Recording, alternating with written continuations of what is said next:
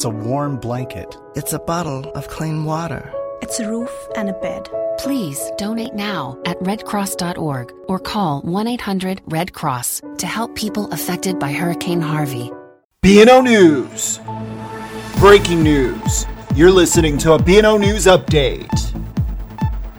I'm James Valles. Troubled commercial banking giant Wells Fargo said Thursday it had uncovered 1.4 million more suspect customer accounts, part of a broadening scandal that has rocked the bank since last year.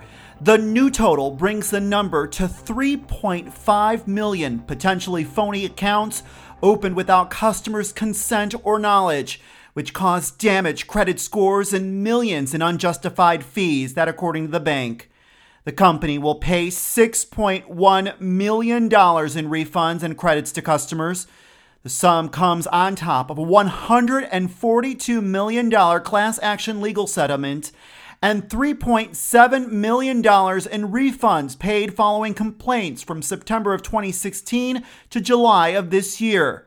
Last month, the company also disclosed a fresh investigation by regulators into the bank's practice of charging fees to homeowners to maintain low interest rates on their residential mortgages for additional years. For the very latest, stay with BNONews.com.